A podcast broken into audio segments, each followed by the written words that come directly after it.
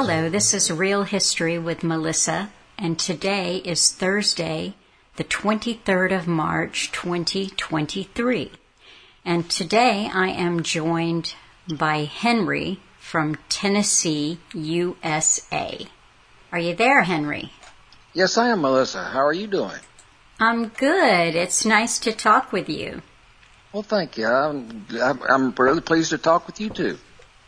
Just to kind of catch listeners up with who you are and everything, you and I have been talking for a long time now. Yes, yes, we have. Uh-huh. Um, you've been a long time listener of Alan Watt and Cutting Through the Matrix, and you were one of the fortunate people who was able to speak with Alan quite a few times. You, I'm not sure exactly when you started talking to Alan, but as long as I've known Alan, I have known of you because you've been talking with him that long. So maybe you can Okay. just give Mhm. a little bit of your background and how you came to to find Alan's talks. Okay. In my early background, before I met Alan, I was a you know a teacher at one point, and I just you know, and for various reasons, I got out of teaching, and I got into the skilled trades, which made more money. And you And you all- you taught yeah. music. You taught Yes, I did. high, high school Yes, level music. Yes, yes, I did. Well, all levels, primarily high school. hmm And uh, anyway, I did that for about about 10, 10 12 years, and uh, for various reasons, family reasons, and reasons that I just didn't like the, what I was doing. You know, not had nothing to do with students, but more like the atmosphere, the politics, and everything else that was associated with it. I I was I was disgusted with it, and the pay was not worth it. So I got so I went into a different direction, and I made you know, considerably more money than what I was doing teaching. I even made more money than even if I stuck with it. So that was one part of it. And you ended up, you've been married a long time now. I don't know how long, but you have three grown daughters. And Yes, so this yeah. choice that you were making was, you know, how were you going to support your family the best way? Right. Yeah, I've been married for 40 years. and I got three all grown daughters right now.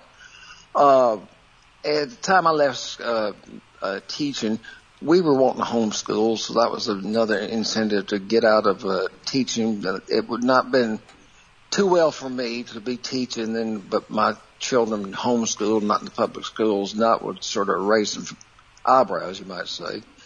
So, and and uh, for various reasons, I felt like we could do a good job, which we did. We did. I felt like we did a really good job teaching them, just as well, if not better, than what they would, what they're getting in public schools, especially today. I'll brag on you for you, but all of your girls have gone on to get uh, university degrees and Yes, at some of them advanced degrees and so the homeschooling paid off and they at, i think at least two of the three daughters you've also exposed to um, alan watt's work and they've i remember you had me send a book for one of your daughters Right, a couple of right. years ago so right. Yeah, they, uh, yeah, after they homeschooled, you know, they went on, one of them's a nurse practitioner, well, got a doctorate in nurse practicing. And then another one, she was working on a PhD and she put it on hold. She took a position at, position at a university as a, as a, uh, research assistant, uh, you know, like I say, more like in charge of a laboratory research. And so, it, and it paid her really well and it was attractive to her. So she took that job and they're all doing quite well right now. that's great Mhm And uh, let's see. Of course, also, you know, at the same time when I left, I got out of teaching. Uh, we I was building my house and everything else, and to save money. And it's, well, to save money, I did it myself. My wife and I did. Uh, we well that's definitely i, I want to devote a chunk of our conversation to the house Oh, okay. because you'll you said you would send me some pictures of it it's a pretty cool place and you and your wife did all of the work Right. yourselves Right. and Yes. so I, I yeah we'll come back to that Okay, okay, all right. Well, anyway, getting to Alan though, you know, later on as I was working, I, I was dissatisfied with what was going on around the world. Something just never seemed right. Even growing up, I hear one thing. I saw things that were happening, you know, and then it just didn't make sense. Like, for example, uh, Oh, I grew up in the like at the era of the Vietnam War going on, and then we're supposed to be we're at war with Russia, or not at war, but we were enemies, you might say, or, or, or China or whoever. But yet at the same time, there was always a talk about the grain deals and all kinds of other thing deals that's going on with Russia. And I thought, why in the world are we communicating with them or selling them food or whatever it is? And they're our enemies. You know, that sort of raised questions to me as an example. It just nothing made sense to me growing up. For example, hearing presidents and other politicians makes promises that things going to get better, and nothing gets better. It just keeps getting worse and worse. I mean, it might get a little bit better for a short period of time, then it starts going back down. Nothing is, you know, if you look back 50, 60 years, it's not better at all economically, for instance. That's much worse economically in a way. Yeah, yeah. I mean, Even taking into account the 70s and how horrible those were for people with inflation. Oh, it was. Yeah. yeah. Yeah, I had I had relatives. One of them was a farmer, and the inflation and everything, the farming industry just just went just went bust in the 70s. And I had one uh, relative; he just had to file bankruptcy just mm. because everything just went crazy for him, economically speaking. And that the 70s were an era, a lot of people may not know this, but that was when the big push was on for paying farmers not to farm. Right. Exactly. I mean, they were putting in what was called a land bank, and that didn't make sense to me. How could they? What did you call that, Henry? It was called the land bank back then. That's what I remember uh-huh. that. Mm-hmm. And and I remember talking to my uncle about this. He was one of the farmers that you know, they had these fields, many acres. They're just sitting out there, not doing anything. All he's doing, maybe just clipping them, you know, or cutting them, and that's it. Not growing anything, no cattle or nothing. Mm-hmm. And he mm-hmm. said, and I asked him, why did you do that? And he says, well, I was supposed to do that if I put it in the land bank. That way I make money and don't have to do a thing to it. And that didn't make sense to me. For being a farmer, you're not producing crops or, or using it for livestock or anything like that. So, you know, that was going on, not just him, you know, just all over the country, like you said. That's just one example of mm-hmm. of the farming industry that was going on. So I observed that, you know, it just tons of things that was, that was happening and, and it, and it just perplexed me all my life. Well, anyway, I, you know, scooting on toward Alan, I started listening to talk radio. I got sick of listening to the news all the time, you know, because they were all saying the same thing over and over anyway, I started listening to shortwave. I had a hard time listening to shortwave because I never could get a good radio or get good reception. But talk radio was just beginning, like about in the on the AM stations. And then I started searching around, and I found one AM station that had a this different uh, talk show host, like a John Stadtmiller, for instance. And that's and John and John Stadtmiller for people yeah. who may not know was the uh, gentleman who started Republic Broadcasting Network. That's RBN, right.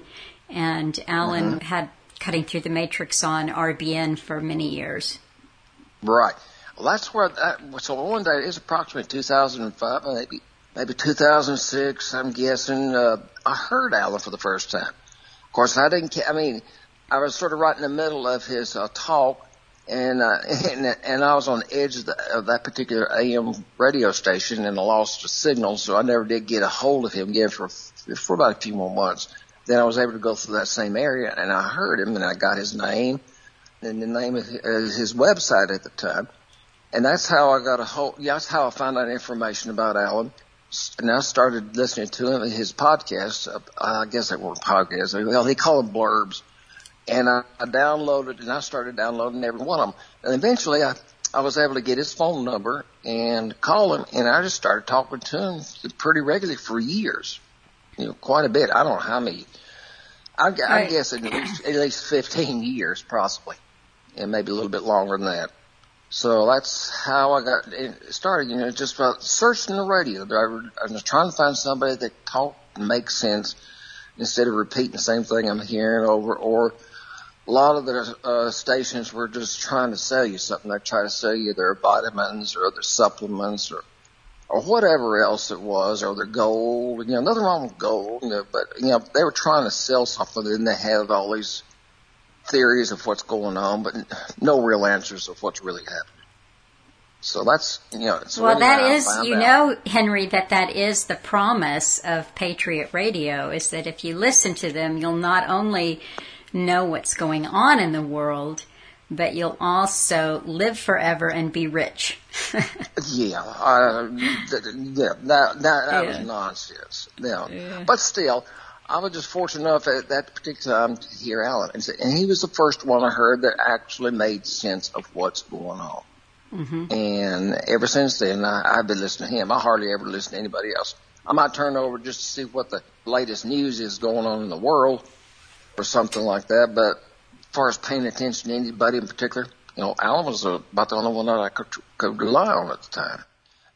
And of course, you know, nowadays you hear a lot of people sort of imitating Alan, but they don't quite get it over quite as well. A lot of times they were copying Alan what he was saying already.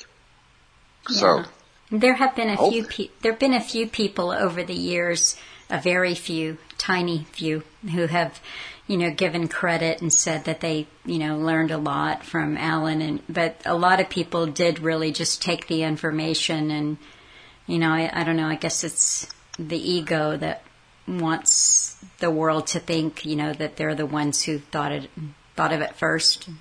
Right. You know, I, I would call it just plagiarism. You know, they're just taking it and take credit and, and making money off of it. They were. Yeah. Yeah.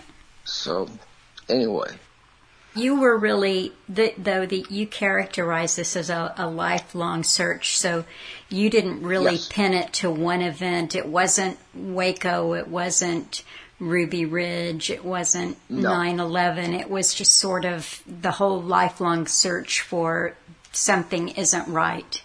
Right. I mean, I mean, I can remember far back as elementary school years. You know what I was reading in the history books and, and things, and then uh, and hearing, oh my goodness, uh, what's going on, it just perplexed me. Like say, for example, uh, studying. I mean, just one little example.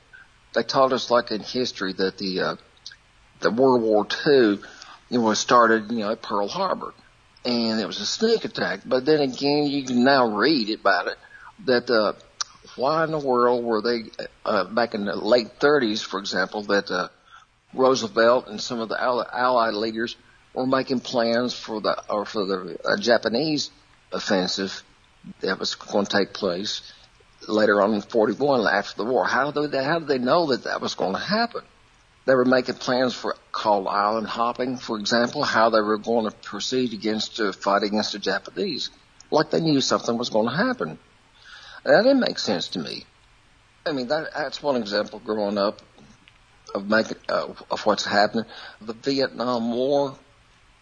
You know, now at the time they had video and, and videos and movies, but say like the, the Gulf of Tonkin resolution, they had all they had was audio, but they had no video or nothing about the attack at the Gulf of Tonkin, which dragged us into the Vietnam War. Mm-hmm. That didn't make sense. Oh yeah, now let's take for example I remember as a child when I saw, I saw uh, John Kennedy was assassinated. And shortly while later, they showed the video, the only video that they had, they said, of him getting assassinated. And of course, when you, I don't want to get graphic, but when, when he got hit by the bullet, the bullet, you know, the force would normally, you would think if he got hit in the back of the head, the force would go out front. Well, it didn't. It come out the back. They said, wait a minute. How did he do that? How does that bullet turn around and come and go, out, come out backwards and, you know, and do what it did? You know, I saw that as a child. Didn't, that didn't make sense. And then they had the Warren report a few years ago and then talked about the ballistics of, uh, when Kennedy was shot. And then, uh, and uh, John Connally, the governor, I believe, was at the time and several other people, how that bullet traveled, make turns and zigzag around. With, the, you know, I mean, come on, bullets just don't do that and do it damage. You know, stuff like that. You know, that was being reported just did not make sense. That's about, you know, I keep saying not make sense because what I thought was should be right wasn't right. Everything mm-hmm. was just upside down. Basically, bunch of lies. was what we were getting. You know, the the interesting thing is, I, I, was just thinking about Alan's response to things. Uh, this last Sunday, I put up something, and Alan mentioned, you know, he didn't really need to get into all of the details of how the towers came down at 9/11 you know he knew the long-term plans so uh-huh. the, the how that it was actually done or the things that didn't make sense were not that interesting and he really had a a similar which isn't to say that he didn't study it in depth he did and same thing for like the Kennedy assassination but these things these mysteries are put out for us to spend our lifetime. Right. Yeah, because we just think, aha, if we can just prove this, then we can show everybody and everybody will see. But another thing that Alan said is it's, it is the first explanation that always sticks in people's minds. So even right. if, you know, even if they later can say, well, that doesn't make any sense, you know, this, the passport at 9/11 just you know falling down to the ground and nothing else is salvaged and you know there, any of these events that you look at historically that stink to high heaven it doesn't really matter after the fact because the purpose for it was success you know they were successful in achieving what they wanted to achieve. And they know that as much as people holler, oh, it's an inside job, or that doesn't make sense, or this is wrong, that first thing that they come out with, that's the, that is the, those talking points are what stick in people's minds forever. Right. Well, and, and that's, you know, the, my question is why? There's never an explanation of why it happened. He always says what happened, or you know, like you, like you said, distraction for people instead of really why did it? Who was behind it? Those kind of questions. Those were never answered. Mm-mm. Never. No. So anyway, that was you know my I was perplexed by that all my life. Well, until uh, like I say, you know, until Alan come along and I discovered him on the, on the network. And uh, I've just been fascinated and relied heavily on him on the information of what's really going on in this world. And it makes sense. Another interesting thing from your own background in childhood, you told me that mm-hmm that your father was a, a minister, a Christian minister, maybe Baptist? Um, no, no, he was Methodist at Methodist. the time. Oh, okay. Methodist. Sorry, right. that's a big difference. but. Yeah, yeah. Well, not, yeah, yeah, so, sort of. I don't know. yeah, there's a difference. Just to put it that way. Yes. But that um, had also shaped your thinking as to reality uh-huh. and the way that it's presented. Right. It was kind of hard to explain. Well, you, okay, take for example, you read things of how you're supposed to live in the Bible. You know, it gives you the rules and the laws and everything. And but then again, you see people that supposedly were doing, you know, supposed to, what the Bible says to do, for example, or how they're supposed to live. They go to church for and everything, dressed up nicely and everything, act pious. And then they go back to work or the next few days they're back in the same old you know devilish sinful self you know as they always were. They just sort of like what you would call sunday christians. I, you know that perplexed me. Why people i mean these are some people that were had stature in the church and then turn right around and go back doing what they were doing at you know monday morning. You know that that went on constantly you know and still does today I remember sometimes yeah. Alan would, uh, and he may have actually said this to you in a phone conversation, but I've heard him say this to people on the phone or in an email um, that the trouble with Christianity for, for a long, long time now. Well, of course, we all know that the Worldwide Council of Churches was a yes. Rockefeller creation. Um, right. I don't remember what year that was right now, but this probably been more than 100 years, and that was instrumental in making sure that all denominations, all churches were presenting more or less the same kind of cultural information and the same historical perspective. And that was Right. an important part. And then the Scofield Bible, I'm pretty sure that that was also a Rockefeller production. And that, I believe it was heavily because you know, you know, if you read the history on Scofield, you wonder how in the world he was ever included into into the uh, having something to do with the writing or commenting on the Bible. If you, if you know his history, I mean, Uh, here- well, t- tell us a little bit ab- about that if you've got it on the top of your head right now. Yeah, about he was an ex-con.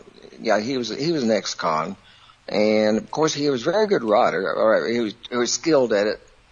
Oh, what was he? He made a lot of notes and everything, annotation to the Bible. You know what he interpreted, and, and for somebody picked up. You know, I guess it was the Rockefellers or the families prior to it. You know, picked him up, and he he got a contract. And I'm just talking off the top of my head somebody might disagree, but you know, he started his uh, version and his notes to his uh, to the Bible, and a lot of people are sticking to it. You know, some of them make sense, but some of it was uh, nonsense, you might say, on his notes. And of course, you know, I didn't I didn't care about the Scofield Bible myself. I mean, I read a little bit of it. I got one, but I hardly ever. I looked through it a little bit, and I just put it away, and I'm still thinking it's just leading us down another rabbit hole again. Well, and that, that the thought that I didn't complete was that, that Alan would say to folks on the phone or in, by email that the trouble with Christianity nowadays is it's not just the Worldwide Council of Churches, but it's that the function now that Christianity and churches have for most people is it's a social club. Exactly, and I was, So- that's what's going on now. You got to hold your hand up the right way and say the right words to be a member of that particular club or church, or you're not accepted. I mean, uh, so I was disgusted with the whole thing growing up. I, I try to go to church, and I still do go to church. You know, primarily just to be be around some people, but it's uh, see what's going on. But it's still pretty much the same thing as I was growing up. Maybe a different name or whatever, but it's still the same. People are going to a social club, more or less. hmm Of course, I had to go to church when I was a preacher's son, preacher's kid, you might say, and so I was expected to go to church every morning, grow up all my life. But like I did in school, a lot of times I would, I get bored and tired of it. I start daydreaming, so I got. So, because I said this, this is silliness. You know, this doesn't make sense. You know, talking. I, I was just disgusted with it because it wasn't real. It didn't really answer what I was looking for. hmm Of what's, you know, of course I was searching of what's going on in the world right now. And I listened to all this, all this stuff in the, in church. Supposedly, you know, you're supposed to be saved and all this, all this and, but it was a distraction. You know, people get saved. You might say, for example, other parts, or they not get to know Jesus or get to know God and turn right around and go live like the devil again the next day. So, you know, I was just perplexed by it. I mean, that's just one part of it. And the lives in the church, the lot, schools were boring to me. And I didn't have any trouble uh, understanding what was going on, but, you know, for example, I get my school books and I had them read within a few days of the whole thing, and I was ready to quit or wanted to go on to something else. I mean, I, I couldn't stand that. But I had to, you know, go through the promotions and everything through school. I didn't have any trouble passing grades. I didn't have any trouble sticking with it or trying to make the teacher happy. I remember several times a teacher, you know, it's in the report cards, make comments says he daydreams too much or he doesn't pay attention in class. But you know, but I had good grades. But I mean, That's not enough. You're not conforming. Don't daydream. no. Well, that's right. Well, that's what they wanted. Well, I daydreamed. anyway. I just learned how to daydream. Not, them not know it, I guess. and and that, and this went on through high school. Uh, some of the, no, there's a few classes I had that was fascinating too. Overall, not you know, not many of them. College What did was- you, uh, just out of curiosity, what sparked, Uh-huh. what classes did you spark to? primarily science. I had a few good teachers that were science teachers. Mm-hmm. Uh, one of my, he was, uh, what was it? It was eighth grade science teacher. He was very good. He made it interesting. Mm-hmm. And, uh, and of course he had to, had, had us do projects. Another one was my earlier elementary teacher who was also my principal, like in fifth or sixth grade. I mean, he we would actually do experiments in science. For example, I like doing stuff instead of just you know just uh, talking about it and doing tests all the time. Mm-hmm. Actually, just you know. Well, anyway, I had a. He was a my science teacher was you know he was also the principal at the time. He was strict, but he made it interesting, and mm-hmm. I learned a whole lot through him. I had a in high school the chemistry teacher was uh, that was fun class. We did all kinds of stuff in chemistry. It was kind of funny. We played tricks on the on the teacher. One time we uh, got a piece of this uh, uh, metal that you're not supposed to let it get exposed to water. We sort of played a trick on and, and put it in a dry sink. Well, she got in there and turned the water on. That thing started spurting and steaming and blowing stuff out. And a little bit got on her, and she, I think it's something splattered on her foot and started burning her. She jumped oh no! Uh oh. Yeah, she jumped up in the top of the sink and turned the water on to wash it over. And, oh, I got a little bit. I got me and this other boy. We got in trouble for that. Well, Guess a little so. bit. Yeah, we had to go see the principal and threatened us with suspension, but no. Yeah, so we were just playing. We didn't know we was going to cause anything like that. So, I mean, I, yeah, I, I enjoyed chemistry, but I also like playing too and mm-hmm. having fun doing things. So, so, uh, you know, the science was a big part of, uh, uh, you know, the main things that I liked the most in school. Math, pretty much, it was okay. Mm-hmm. I liked the mathematics, but I got, I couldn't, I had a hard time just sitting still hours at a time doing math problems. That just drove me crazy. I want to get outside and do something. And I got interested in music, you know, later on in, in, uh, later elementary and high school. And of and course, that's the direction. Saxophone. Saxophone was your primary instrument, is right? Right. Was right. it ten, tenor sax? No,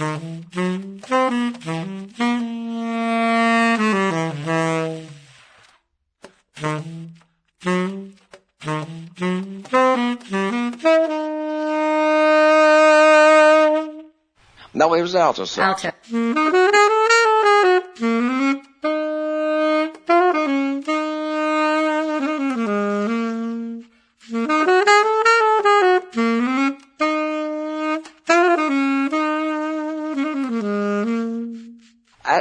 you know, I didn't care at the time. I was just wanting a saxophone when I was when I was growing up.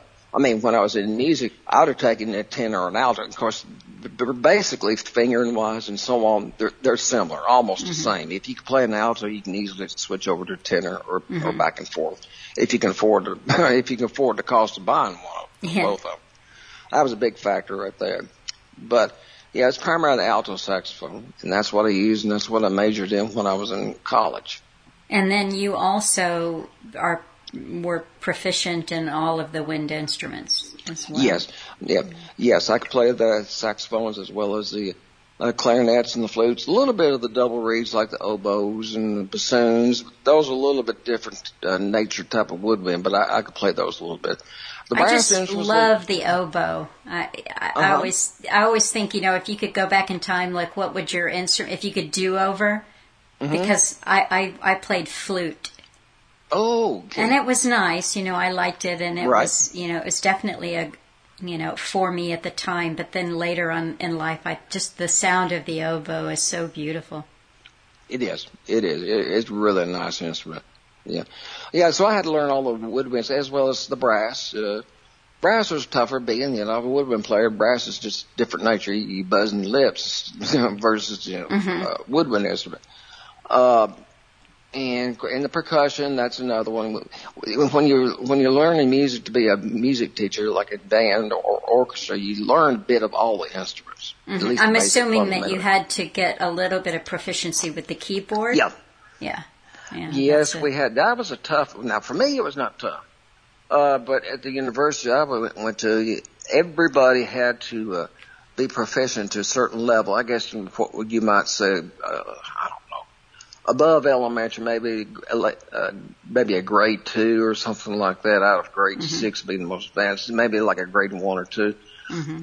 In order, they had to be proficient at it in order to take the final uh, music theory course, and that was a big stumbling block for a lot of them because they didn't have any uh, keyboard experience or or what experience they had was was not adequate, and so some you know I had to I had to have some keyboard had some keyboard proficiency, but I didn't have any trouble with that. I also had, I took piano from elementary school through high school too at the same time as I was playing the band instrument.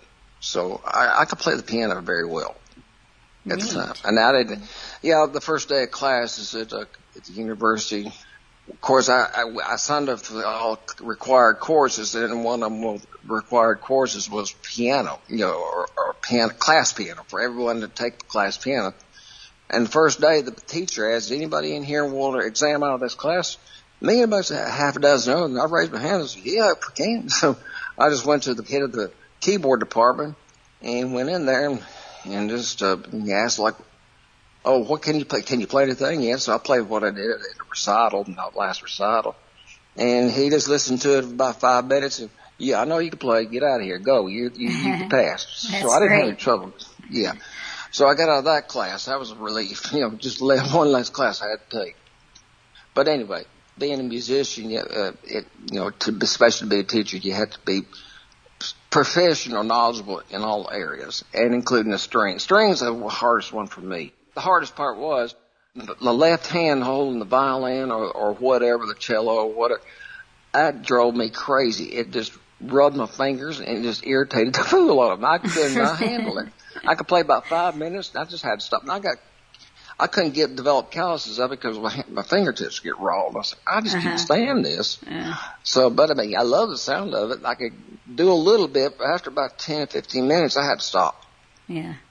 Now, But you, anyway. after university, you did, Uh-huh. um, and maybe simultaneous with teaching, but or maybe before you started teaching, you actually performed with bands and did studio work.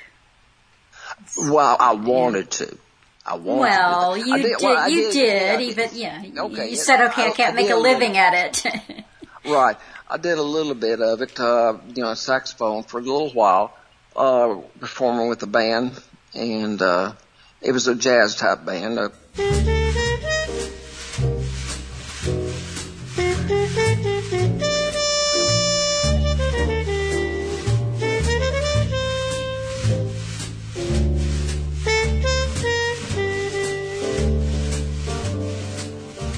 course, I played anything, uh, rock and roll, jazz, country, or whatever. I did that for a little while, but it was a lifestyle I did not want to fool with after seeing what's going on. I mean, the pay might be good. Then again, the pay might be horrible. And you might not get a job for a long time. I thought about also, you know, well, maybe I could do do, do the recording industry. Well, the recording industry is a very tough to get into, you know, because there's plenty of people that could play real well, and it's more or less a pecking order trying to get in there, who you know, and all that, everything to get involved in doing something like that. And if I and I was having a family coming coming along, and I thought, no, this is not a lifestyle if I was wanting to have, if I was going to have a family. So well, I, I never asked you this before, but I'm curious now. Um, did Uh-huh. you ever try Nashville since you were in Tennessee? Did, did No. you ever? No. No. Okay. No, no, no, no, no, no, no, never did try. No, Yeah. no, uh, no. Well, that, I mean, that's a rough town. I mean, people don't think of it, It is. that way, but that's like you know New York City or L.A. It's a rough town to to make it, is, as a it is. musician. yeah, you know, my uh, several of my uh, music teachers were were professional musician, and they did, and primarily what they did was recording. Of course, they recorded with some big names. I don't know. I remember one teacher was also recorded with like Elvis Presley, for example. Some with the Beatles, Chicago. You know, just that's just a few of the groups of them that uh, that he performed with. And of course, he talked about the the lifestyle like he, he was primary. He was about ninety nine percent of it was written in the recording industry, and a lot of times that was late at night because that's when the traffic is less likely to have uh, sirens going off and horns honking, and uh, so they, you know, he'd be, uh, work, for example, working uh, up recording like from uh, midnight till about four o'clock in the morning, recording, and then he'd come to work and teach the next day. I mean, he, he, and, that was the kind of lifestyle he wanted. Of course, he loved teaching. He said he made more money doing that recording than he did teaching, but he just liked teaching so much, I guess. Why he wanted to do that. The pay was good. But then again, he said, but then turn right around, he said another reason why for teaching, he said, I might go several months and I might not pick up the horn at all because they won't call me to come in and do a job or, or just, you know, it's not really that steady. Mm-hmm. So all those things got me, you know, com- you know, thinking about, you know, I liked music and everything, but it, it was just not worth, worth having a living on. When you decided ultimately with the three young children and you and your wife starting to think of, you know, building the house, thinking about building this house, you switched careers. Yes, I did completely. What did you get into at that point? I got into industrial electricity, you know, working in factories and, and commercial things, well, working with, you know, basically an electrician doing repairs to machinery, uh, that kind of thing. Your focus yeah. has been for, uh, I mean, most of the years that I've known you has been refrigeration. Yes, particularly refrigeration. Yeah, mm-hmm. I, I got into that after I got into uh, into the electrical work for, mm-hmm. for a few years. I worked at a factory and then I transferred out to a different company that used refrigeration heavily. And plus, all on top of that, at that you know, and still is today, I think you know, uh, the pay scale tends to be a little bit more. So for refrigeration, it's more of a high, very high skilled job compared to uh, some of your other skilled jobs. So they pay, the pay was very good, and also it was a little. It could be more difficult for some people, you know, they sell like the to get a grasp of, of uh, refrigeration because it, it does require a certain amount of, of knowledge, not just not just fiddling with wires and throwing freon at it and hope something works. You know, you have to have some knowledge, also some sort of training. So, and which I got that, and that, and, I didn't have any trouble. That I, I was science oriented anyway, so I could understand the concepts of refrigeration, and how it worked, and that was to my benefit. And I was able to get jobs in, in refrigeration. And I, and I made very good money. Made considerably more money than what I would have been if I was teaching. Mm-hmm. So that was a big incentive right there. You know, money was a big factor. Plus, I enjoyed it more.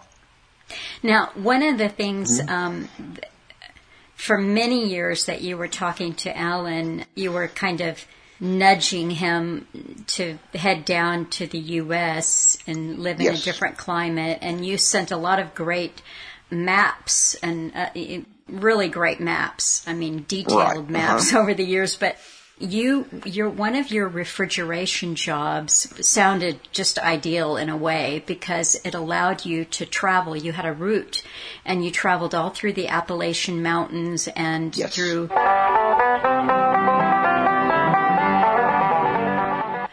you can describe that region, but I, as I recall, you were covering um, the Virginias, West Virginia, Virginias. Almost heaven, West Virginia, Blue Ridge Mountain, Shenandoah River. North Carolina, South Carolina. Said I'm gone to Carolina in my mind. Georgia. Georgia. Tennessee, of course. In my Tennessee mountain home. Am I missing right. something? Yeah, Alabama, Kentucky. Alabama. One, two, three.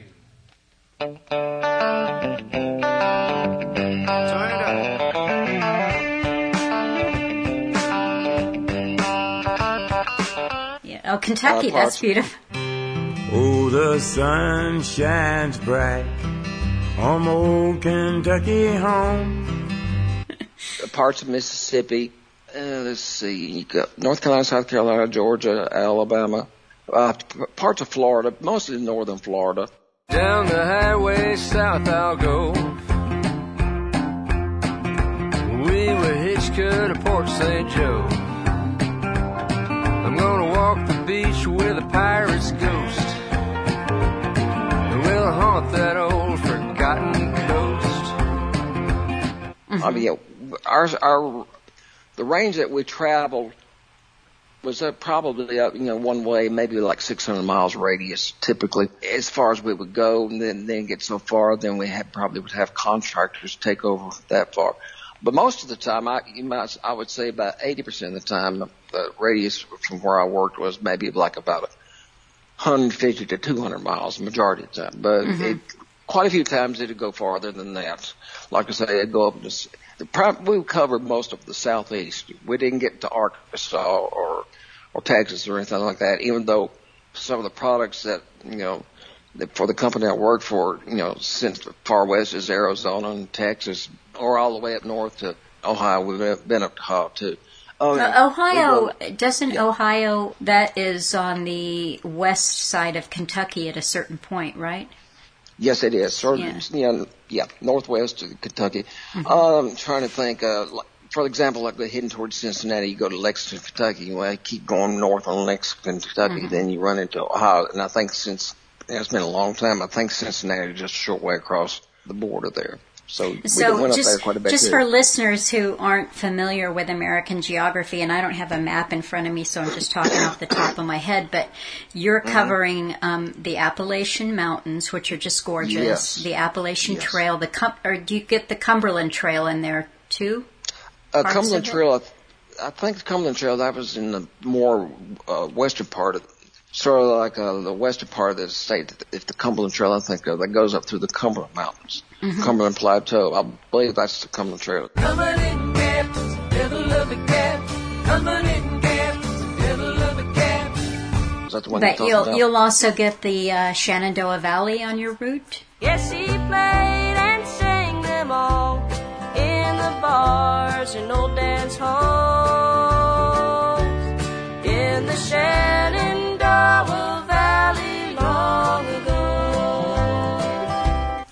Virginia, parts, yeah, sometimes we did, yep, you know, And in that's parts of Virginia beautiful. we did that. On a mountain in Virginia stands a lonesome pine. Just below is the cabin home of a little girl of mine. And then, Oh, of course, um, Kentucky's got Kentucky's got uh, racehorses and bluegrass and uh, and li- literally grass that is blue It is. Yeah. It is so blue, I mean, you just, you and bluegrass see it. music. Yeah, Right, and lot of tobacco, lots of tobacco. A lot. Yes, ma'am. There's a whole lot of it. Yeah. And of course, you now that's on like the middle and western part. Now you go to the eastern part of the state of Kentucky, it's a different world. Mm-hmm. You know, that's where the East Kentucky, the coal mines and the mountains and so on. Just, Mm-hmm. just completely different. The Appalachians up in there.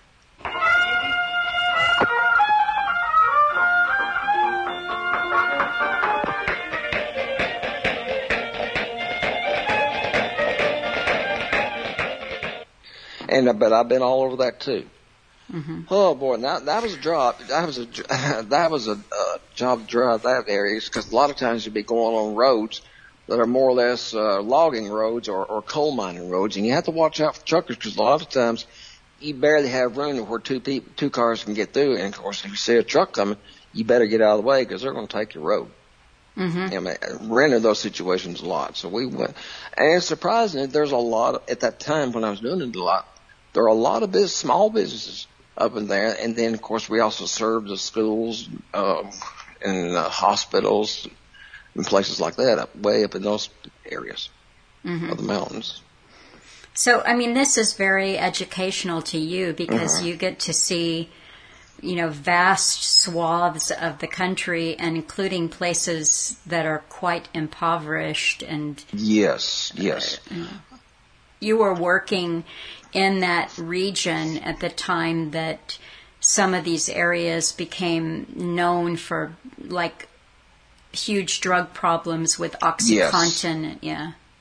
yes. That was that was that was rampant up, you know, up to there because it was depressed areas. A lot mm-hmm. of them.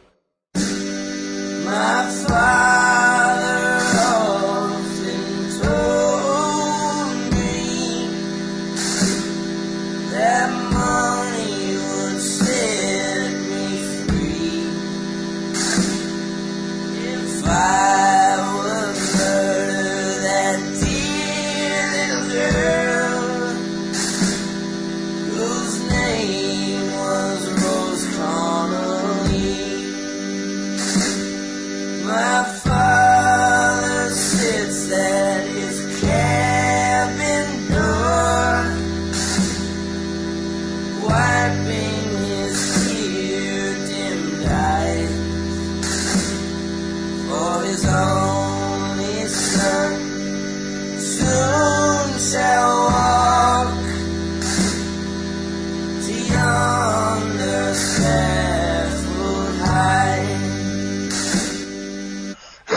people were broke. The, the coal mining towns, uh, the coal mines were shut down, which is a result of all the environmental laws and and trying to get us away from the coal energy, or they call it fossil energy or whatever else.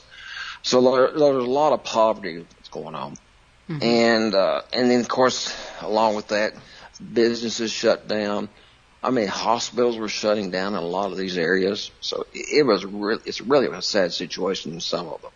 Yeah, you know, I saw a documentary a few years ago. Um, it may have been one even that part of one that that Alan posted to the website, but the so many of the hospitals and clinics have been shut down in these areas that they now have doctors and nurses who volunteer usually right. like one weekend a month they'll volunteer and they have a circuit that they run and they've set up awnings or tents and they provide basic healthcare services, you know, basic exams, basic dental work, blood pressure, just all kinds of services to people who there, yeah. there's just no health care available to them. Right.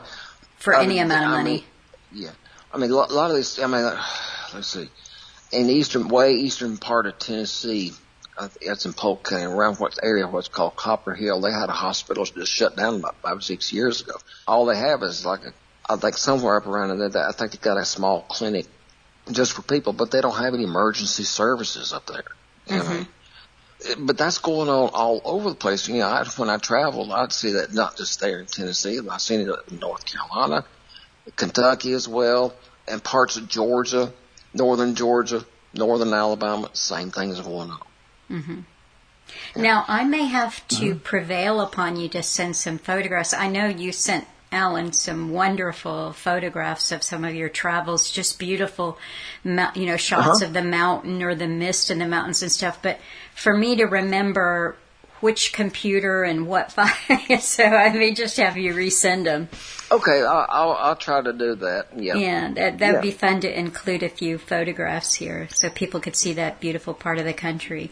But I okay. also I wanted to have you talk just a few minutes about what year you started building the house and why you and your wife decided that you were going to do it yourselves and you had just started to learn the commercial electrical skills.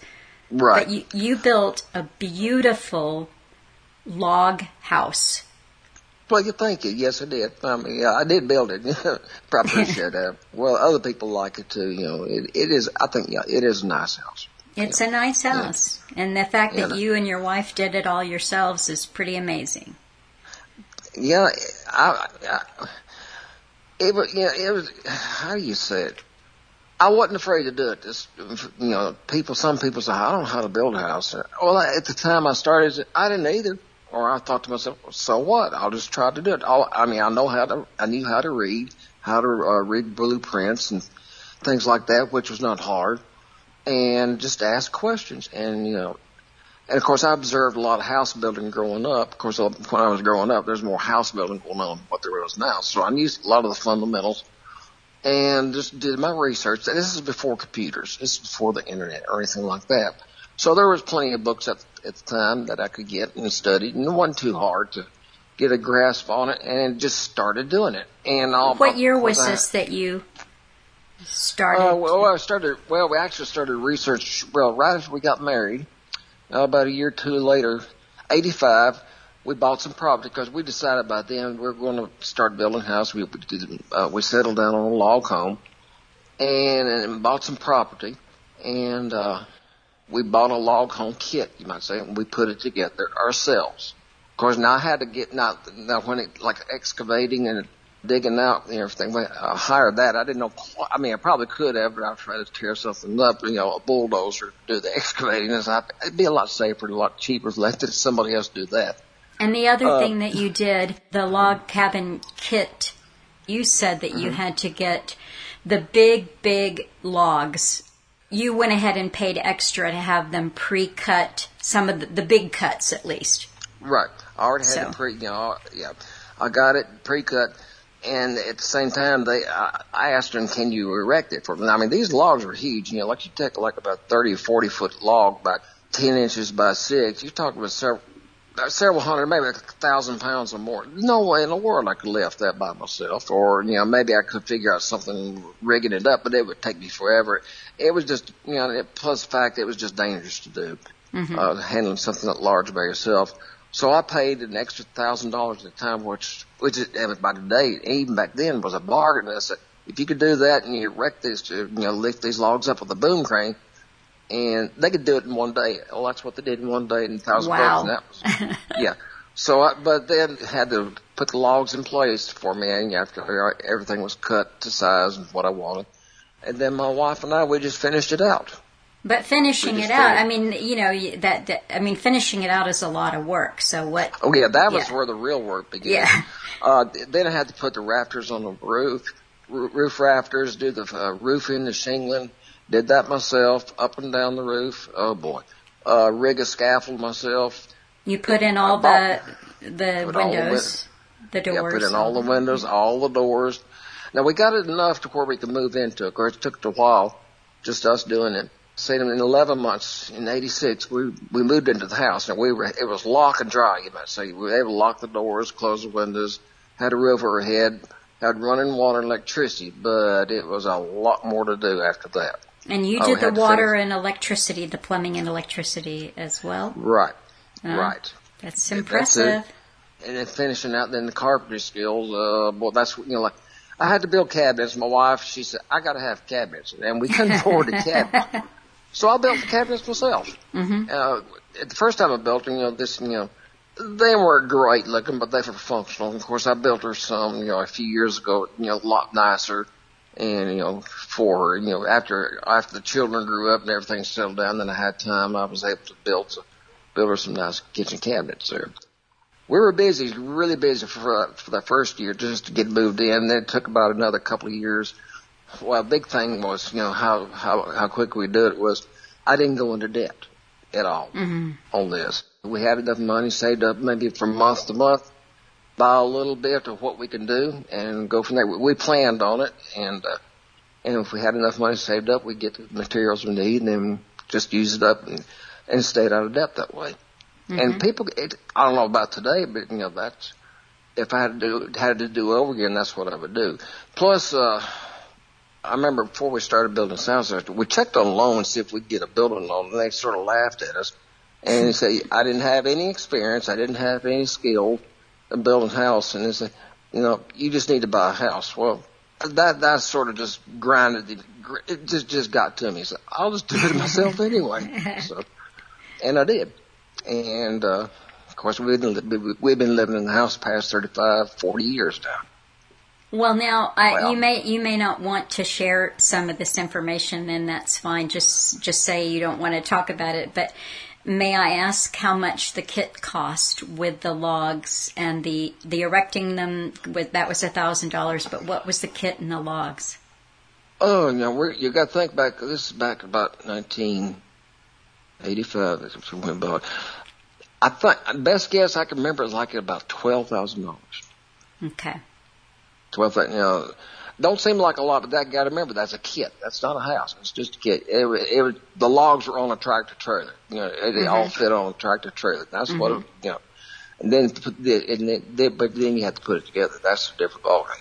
And then all in when you got Mm-hmm. the windows and the doors and the plumbing and the cabinets. What do you think that you ended up the initial go round on the house? The initial go round where we could, uh, where I could say was finished. Oh gosh, right about forty-five to fifty thousand dollars, Mhm. And you did you paid as you went. and paid as I went. And that's how much money I saved. Of course, I had to work like crazy too to do that. But yeah, forty-five. Let me see. Actually, that was not moved in. Okay, one year, two years. So we declared ourselves finished after three years, and like when I laid the last stone down on the, it was on the sidewalk. And that's so-called what we call the end of the building the house, and that was about three years. So that we're we had right at about fifty thousand dollars in it. And this is about 1985, about 1988. Of course, I mean there was always modifications and improvements and repairs and stuff going on, but officially, Well, that's any more or less house, you know. So Right. So, uh, so it took around about three years, fifty thousand dollars. We had it completed. and what year was Uh, your fir- your oldest daughter born?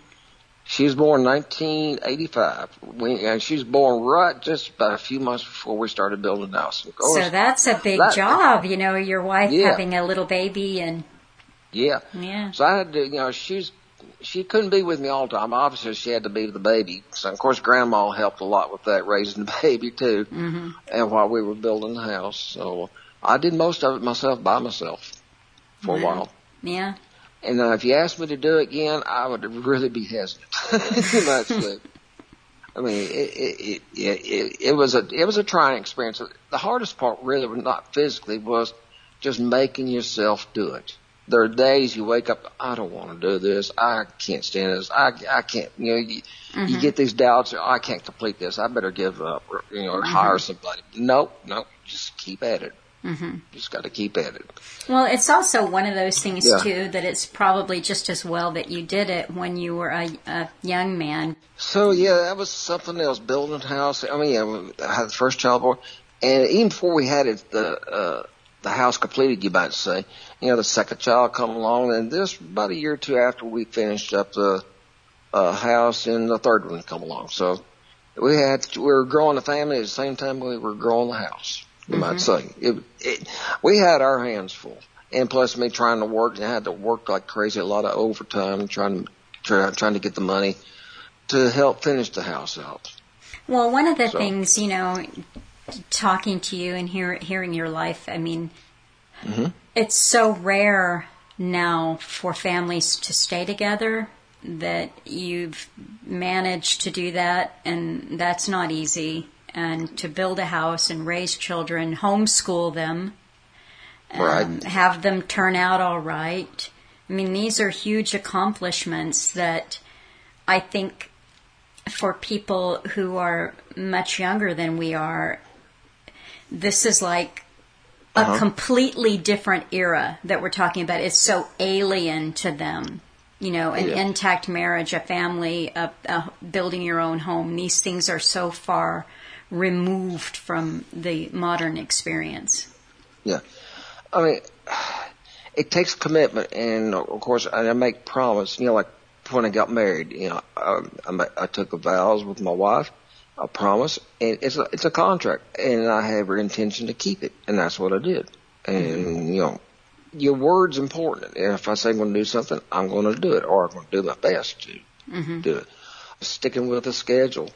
You know, people nowadays can't do a function without a cell phone. You know, they they don't even know what a schedule is unless they got the cell phone with them, for example. I grew up in a time you didn't have that. You just remembered it and you committed yourself to it. Today, like for example, a lot of people, uh, especially the younger generation, not all of them, but a lot of them are not committed to their work.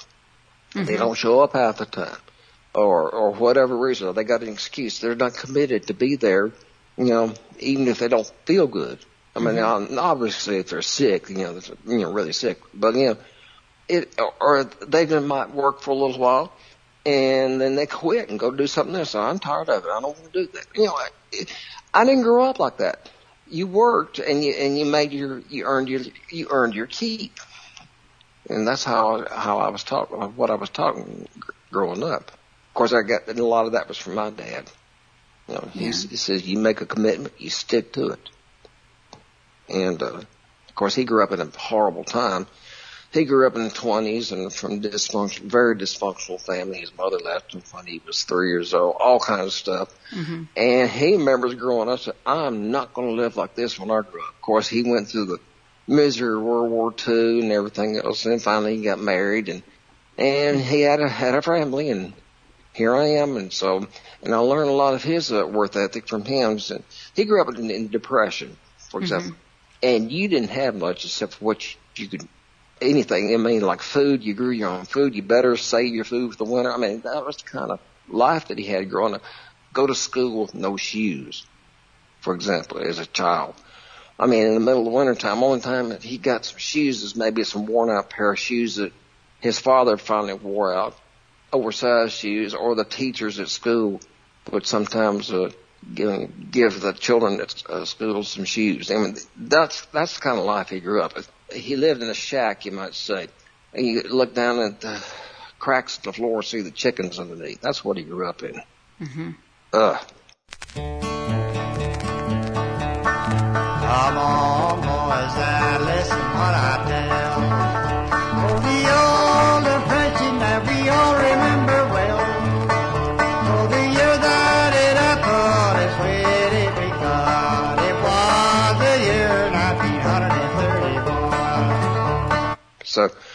he grew up in misery, you might say, and he was determined not to have that life again for his children, you know, for me.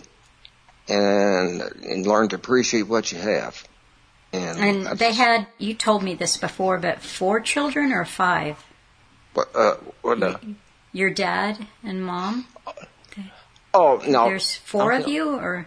No, I'm the only one. I'm the only child. Oh, it's your cousins that you're close Oh. to. Yeah, yeah, yeah. yeah. Well, Okay. another thing. Well, I, But- I, I just know you talk about people that are your generation, but they're cousins. Right. Okay. The cousins I had were, of course, we all lived close, not too far away, like about 20, 30 minute drive, you might say. Mm-hmm. And of course, um, uh, I was the only child, and my mother couldn't have any more children.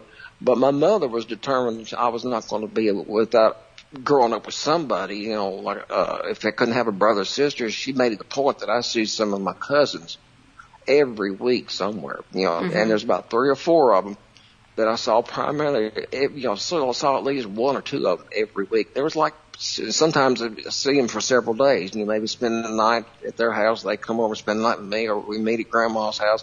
They were like sisters to me, brothers and sisters. hmm That's the closest thing I had to. So I had some social family. You know, yeah, what well, that's that's what it was because you you've spoken to me before about him, and I and the way that you talked about him, it just stuck in my head that they were your siblings, but they were your cousins. Well, that's, they- that they're- was good of your close, mother. yeah. Yeah. Yeah, yeah. It, it was. They were very close to me. They're just like siblings to me. I guess not not having Yeah. any, but that's the Yeah. closest ones I could have. Because I remember growing up wanting a brother or sister, and of course my mother couldn't have one. So anyway, but they but but they filled in that gap that you wanted somebody your own age to play with growing up. hmm I talked a lot of, touched on a lot of different areas about, you know, growing up, things I went through, what affected me. I guess the ultimate goal or ultimate thing was I was looking for truth of what's going on in this world, why, what's happening, until I heard Alan and ex- and he gave me the explanations of what I needed and actually talking to him to some, you know, to somebody that could make sense of what's going on in the world hmm and why why I was having the feelings of why everything's just going nuts. You know, not a good word to use, but just didn't make sense. Just didn't make sense or, or why it was happening until until Alan came along and he he had the answers there for me. And Alan Um, always Alan always liked talking to you, Henry. He called you salt of the earth. uh, I've been called Yeah. a salty dog.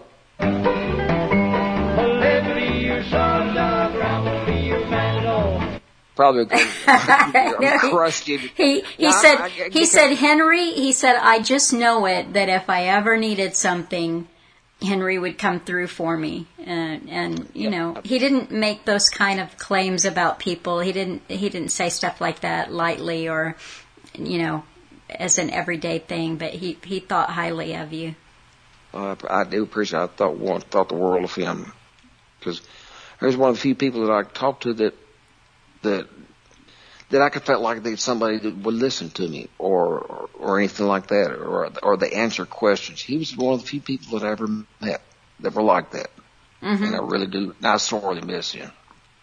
yeah indeed Uh, but and that is the thing. I mean that that is the thing that's kind of hard. Is like you can you can have a little bit of a chat with your daughters. You've introduced them to Alan's work, and you, Right, your your yep. wife has a, a a little bit of awareness of what's going on and why. But yeah, She's she doesn't really want to hear it because it's upsetting. And It is. It is terribly upsetting to her. So she Mm. so knows it exists, knows what's going on, but we don't discuss it. You know, at that much. My children do. Yeah, a couple of them do. Uh, yeah, they know of Alan, but but uh, they're not as enthused. Well, I guess because their age, they ha- hadn't quite hit them yet of what you know how much of a treasure Alan is. Well, life, you know, too, their life is going pretty well for them and the system is Right. working, you know, right. I, I think part of really wrapping your head around a lot of the information. I'm not necessarily saying that it's for older people or that no, and not at all, because a lot of young people really understand and take it in. But it seems to me that there's something you have to have experienced something in your life that yeah that makes you really question why. Yeah, well, I mean, there, there's a few other things that I don't, I don't want to talk about, you know, that happened, but uh, that really got me to questioning why things happen. So, and of course, I, you know, I don't want anybody ever to have to go through what I had or my family has, and and some things like that just really wake you up. Of course, I was already looking for answers before that, but that that was really a kickstarter, just trying to search through the uh, radio spectrum or something. What's going on, or Mm-hmm. or, or who, who had something to say? And but anyway, Well, I'm I'm glad you found Alan. That's that's great. Well, Henry, um, the hour flew by. It it was fun as always to talk to you and interesting Oh. because I wanted to hear more of the details of the house, and you're going to send a few pictures of it, the way it Right. looks now, got- at least. okay, I got a few more details about the house. Oh. Uh, I, I, I tell no, no, I, I, I later on. I mean, Oh, I'm trying to okay. you It's the funny things that happened to. Well, one of them was kind of kind of dangerous. Could have been tragic or hilarious. You, I have to explain it later what happened there. Okay. All right, Boy, if well- you knew what happened and you, and you knew my family, knew my wife, you know why. Well, I'm glad Okay. you all survived it. yeah, there's a few harrowing moments, Yeah. but uh, we, we we still laugh about it today. That's good. Well, thank you so much for taking your time, and I'm glad we got to do this. We've been trying to do it. We actually tried to record a couple of days ago, and the I don't know if you what you'd call it, the electronic gods were not with us. so No, man, we're just just Yeah, it's just so- the, the ducks have got to be in the right row for that's now. right. So we got it. We got them lined up tonight, and I'm glad. Thank you very much. Okay, thank All right, and very much. everybody, I'll I'll come back again next week and look forward to the next episode. Thank you. Thank you.